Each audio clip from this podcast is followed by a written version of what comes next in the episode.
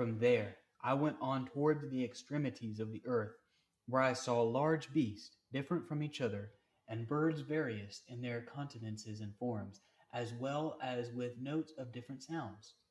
To the east of these beasts I perceived the extremities of the earth, where heaven ceased. The gates of heaven stood open, and I beheld the celestial stars come forth. I numbered them as they proceeded out of the gate, and wrote them all down as they came out one by one according to their number.